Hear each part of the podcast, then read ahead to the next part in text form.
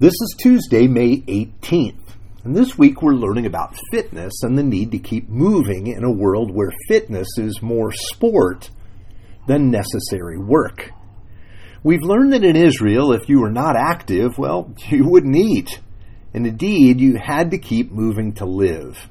Today, we don't necessarily have to. And so often, we don't. Now, today I want to think about how difficult it can be to stay fit and to maintain a program of health. How many plans to get fit have you made through the years? How many gyms have you been a member of? How many commitments have you made to get healthier? Paul talks about this with his own life. Here are his words from Romans 7:15. For I do not understand my own actions for I do not do what I want, but the very thing I hate. You see, Paul says that he has good desires. He wants to do the right thing, but he can't. He cannot will himself to fulfill his wants, his desires. And this is true in some way for every one of us.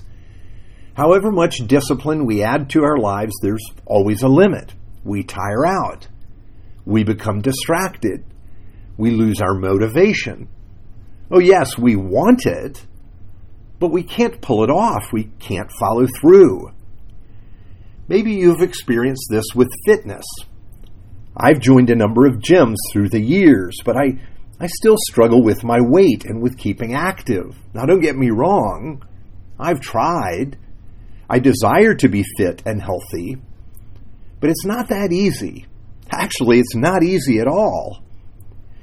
Here's one thing I've discovered in the process I tend to look at my life on a success fail basis rather than living with a growth mindset. And the success fail basis is, is really a trap for us. When we look at our lives in this way, we fear failure. We're brought down by our weaknesses, and our track record makes even starting a new plan more difficult. We can feel like failures. We cannot win, so why even try? Now, this is not just an issue with our fitness, but it can be the way we live our lives. And for us, it can feel that the stakes are really high. Why? Because it's about me, my ability to fulfill my promises, my ability to follow through. So when I don't follow through, I take a huge hit. I, I feel like a failure. And that's the last thing I want. But here's the paradox of grace fear of failure really causes us to fail because we're afraid to try. It's a willingness to fail that opens the door to life, that opens the way for me to be able to grow and learn. So, how am I going to change my mindset in this? Here's how Paul reached a resolution Wretched man that I am, who will deliver me from this body of death? Thanks be to God through Jesus Christ our Lord. That's Romans 7:25. Yes, it is wretched to be caught in the success fail pattern. And the truth is I can't get myself out of it. Here's what Jesus does He doesn't tell me that I need to try harder or be more disciplined. Instead, He gives me a completely new identity. My peace and joy don't come from meeting my goals or succeeding in my fitness plan. My joy comes from Him and from being His. He rescues me from the success failure trap by telling me that my life really isn't about that. My life is about enjoying Him. He gives me the ability to pursue fitness and exercise not as a measure of my worth or of my strength, but as a gift that He will give to me. He tells me that the difficulty of staying fit during this time, it's a time I can better come to know Him and to lean into His love for me. And in the process, I may not meet all my goals, but I'm able to rest in His grace. And it's here, here where my life, the, this place where I experience God's love, that I can come to actually relish challenges rather than fear them. It's no longer about succeeding or failing. Actually, I know that I'm going to fail at times and struggle, but that doesn't hinder me because I'm defined by God's love for me and not my successes or failures.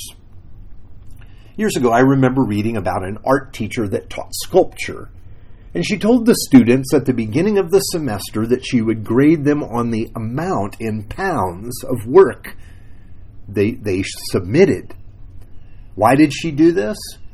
Well, she did it because she learned that students wanted to create the perfect sculpture. They were afraid of turning out something less than stunning, and so they ended up producing so little work in her class. And so she wondered, well, how could she get them to experiment more and create more sculptures? And she did this by telling them if you produce 50 pounds of sculptures, you'll get an A, 40 pounds a B, and so on. And the result was stunning. The students began making all sorts of sculptures. It's true, many of them were of poor quality, but in the process, they came to love sculpting, and they also refined their skills. You see, the power of the gospel is to free us from our own self judgment and our condemnations, from our weaknesses, for our weakness, so that we can enjoy the life God gave us to begin with. Will we make mistakes? Will we fail at times? Well, of course. But that's not the most important thing. The grace of Jesus opens the way for us to grow, and in the end, to enjoy God more and to flourish in our lives. So, your fitness programs have failed in the past. Well, maybe many of your goals have gone unfulfilled, but what if you learned that it's not about that, but about enjoying the life God has, has for you and meeting Him each day in the challenges that are not about you proving yourself, but are about experiencing His goodness and love toward you. Let's pray. Abba Father, we're constantly trying to prove ourselves. We stand ready to announce our success, and in the process, we've learned well, this can be a trap. What do we do when we've fallen or failed? When we feel we haven't measured up? And it's there that you remind us that you love us. You always have, and you always will. You teach us to define ourselves not on today's successes, but on your love that never fades. In this, you open us up for the way to life, a life of freedom and growth. Remind me today of your grace that I might look to you for all things. For I pray in your holy name. Amen.